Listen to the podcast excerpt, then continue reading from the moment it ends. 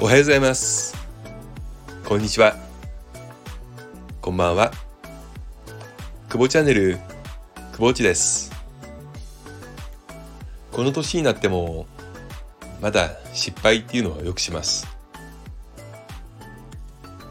失敗の内容やその質はもちろん変わってはきていますけれども、失敗というのに出会えた時、私はワクワクします。もちろんその自分の失敗によって迷惑をかけてしまうことっていうのは避けなければなりません。でも失敗をするっていうことは、まだ自分の知らないやり方があるんだ、まだ自分は成長できるんだって気づくことができたからです。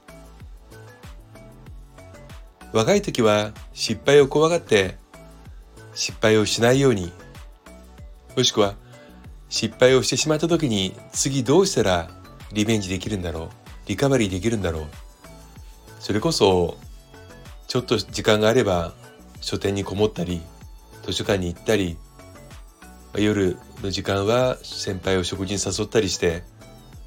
なるべく早く完璧な自分になりたいと思ってあがいてました。今から考えるともったいないなってちょっと思ったりもします。自分のしてきたことに後悔はありませんが、ただ失敗は若い時ほどできるチャンスがいっぱいあるんですよね。周りの目も若いから失敗してもしょうがない、そう思ってくれる。でも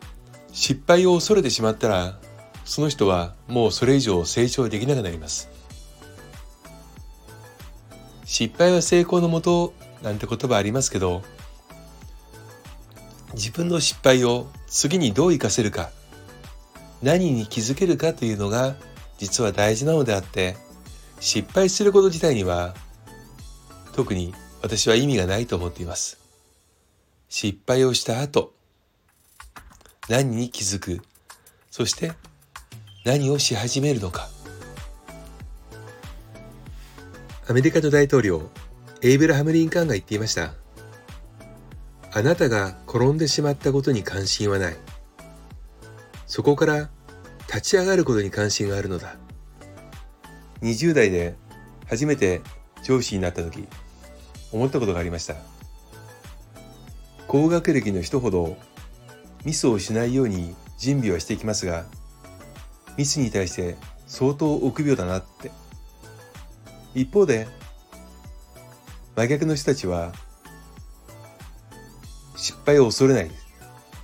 失敗をしてもその失敗を素直に認める大きな気持ちを持っていました。失敗を失敗と認めなければ、それから先新しい扉を開けることなく終わってしまいます。私たちは誰でも生まれた時は赤ん坊でした。赤ちゃんの頃はハイハイも寝返りも、まして立って歩くことすらできません。でもどうでしょう、みんな諦めずに何度も転んで何度も転んで、でも立ち上がり一歩また一歩と見守る人がいる中で歩くことができたから、今私たちがいるんですよね。人間は不完全だから愛おしいんだと私は思います。完璧になる必要などない。だからこそ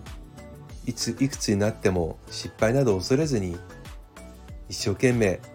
這い上がる、転んでも立ち上がる、そんな風に過ごしていきたいし、私の周りにいる人たちもどんどん失敗を恐れずにやってほしいなと、そんな風に思うくぼっちでした。それではまた。